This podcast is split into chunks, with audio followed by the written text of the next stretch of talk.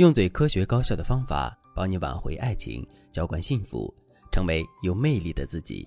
大家好，这里是飞哥说爱。很多女生向我反映，说自己的老公总是言而无信，答应别人的事情总是能做到，但是轮到妻子却总是食言。每次妻子对此有抱怨，男人却觉得你是自己人呀，有些时候只能委屈你呀，好像一句自己人就能让妻子冠冕堂皇的受委屈。比如我的学员库勒，她结婚的时间不算长，刚刚满四年，和老公经常因为老公说话不算数的事情吵架。库勒老公情商比较高，说话很好听，结婚前就懂得给库勒提供情绪价值，所以两个人的感情一直不错。但婚后库勒却觉得老公是一个口惠而实不至的人，甚至库勒还对我说，老师，我觉得我老公特别会画大饼，说的比唱的好听，但其实他随时都会把自己的承诺给吞掉。库洛给我举了一个例子，有一次他提前给老公打电话，说晚上自己的姐妹要来家里吃饭，让他早点回来。老公也满口答应了，但是到了晚饭时间，老公的电话却打不通了。当天晚上八点多，老公才带着酒气回家，解释说同事过生日，让我去喝两杯，不好意思不去，就回来晚了。库洛当时没说什么，等姐妹们都回去了，库洛一下子就发作了。他说，你怎么回事？我早和你说过你今天晚上要早点回来，你什么意思？老公却若无其事地说，哎呀，给你说了，同事叫我喝酒，他过生日我能拒绝吗？库洛也急了，那我说的话就是放屁了。老公听完不耐烦地皱着眉头洗澡去了。库洛坐在沙发上越想越气，以前这样的事情发生太多次了，他也不想翻旧账，但是每次老公都觉得对库洛言而无信是件小事，于是夫妻俩又大吵了一架。可关于言而无信这件事，库洛的老公也有话要说。库洛老公觉得库洛已经先入为主地把言而无信这个词定在了自己的脑门上。比如这次库洛嘱咐他早点回家，男人内心是很想早点回来的，但是临下班的时候，同事说自己过生日，老婆孩子都在外地，所以想和他喝两杯。他和同事的关系很好，就只能去了。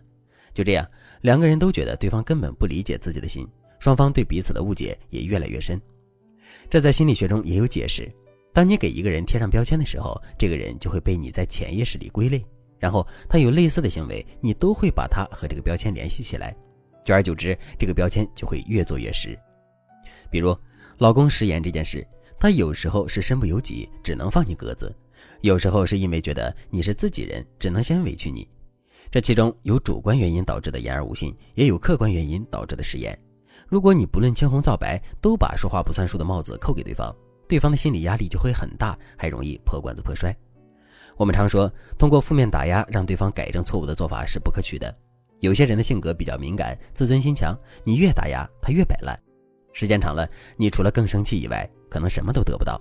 甚至你的老公不止不会因为你的谩骂去反思自我，还会暗自在心里视你为仇敌。所以经营婚姻的逻辑有时候和我们的本能是相反的，我们本能地认为对方做错事了，我们骂两句是应该的，但是在经营婚姻的逻辑里，这种思维本身就不利于婚姻的健康。当然了，如果伴侣总是食言，我们也不排除对方有习惯性说谎的嫌疑。我这里只能告诉大家，不要轻易地给伴侣负面定性。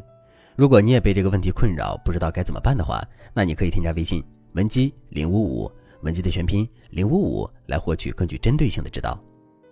如果你想让一个总是食言的男人不再食言，让他更重视你的感受，你该怎么办呢？第一个方法，让他懂你的感受，而不是听道理。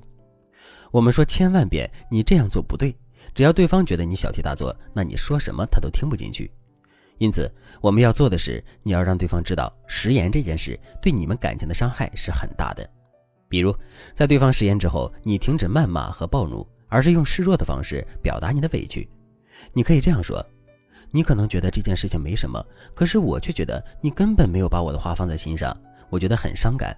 如果你觉得我的心情和感受都没什么，那我只会更难过。那接下来的几天，你就可以一直保持低落的气压，但是你不要明确的给对方贴上说话不算数的标签。这样的话，你们吵架的时候肯定已经说过了，就不需要在表达感受的时候再提一遍。或者你也可以再用一些先扬后抑的话术，比如你可以直接说，正是因为你对我很重要，因为我在乎自己在你心中的地位，所以我才更在乎你是否能够信守对我的诺言。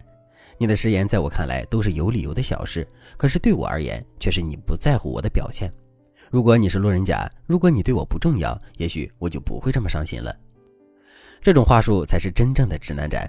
男人一开始可能很生气，但是听你这么说，他不仅不会继续和你对抗，甚至还会产生三分窃喜的感觉。这样的话术更有利于让他改正自己的行为。第二个技巧，用及时补偿代替生气。男人食言，你骂他一顿，然后你们之间的关系就僵住了。你一生气，他也生气，而且他还会屡教不改。怎么办呢？给男人的钱包适当的放放血，让他切实的知道惹你之后的代价。比如，男人对你说：“对不起，我这次又是因为什么什么事情不得已食言了。”那你就表达出：“老公，我不接受道歉，但是我接受补偿。”比如，他错过了你和闺蜜的聚会，那你就让他出钱请你们吃大餐；他错过了和你一起去看望父母的约定，那你就用买买买来奖励自己。等男人知道自己的行为是要真实的付出代价之后，他才会改正自己的错误。但是你要记住，惩罚性的让他付出代价，不代表你可以颐指气使。你可以生气，可以撒娇，可以向男人表达，看在你这么诚心的份上，这次就原谅你。但是你的语气一定要把握好分寸。如果你也遇到了婚姻问题，自己不知道该怎么解决的话，那你可以添加微信文姬零五五，文姬的全拼零五五，来获取更具针对性的指导。好了，今天的内容就到这里了，感谢您的收听。您可以同时关注主播，内容更新将第一时间通知您。您也可以在评论区与我留言互动，每一条评论、每一次点赞、每一次分享，都是对我最大的支持。我们下期再见。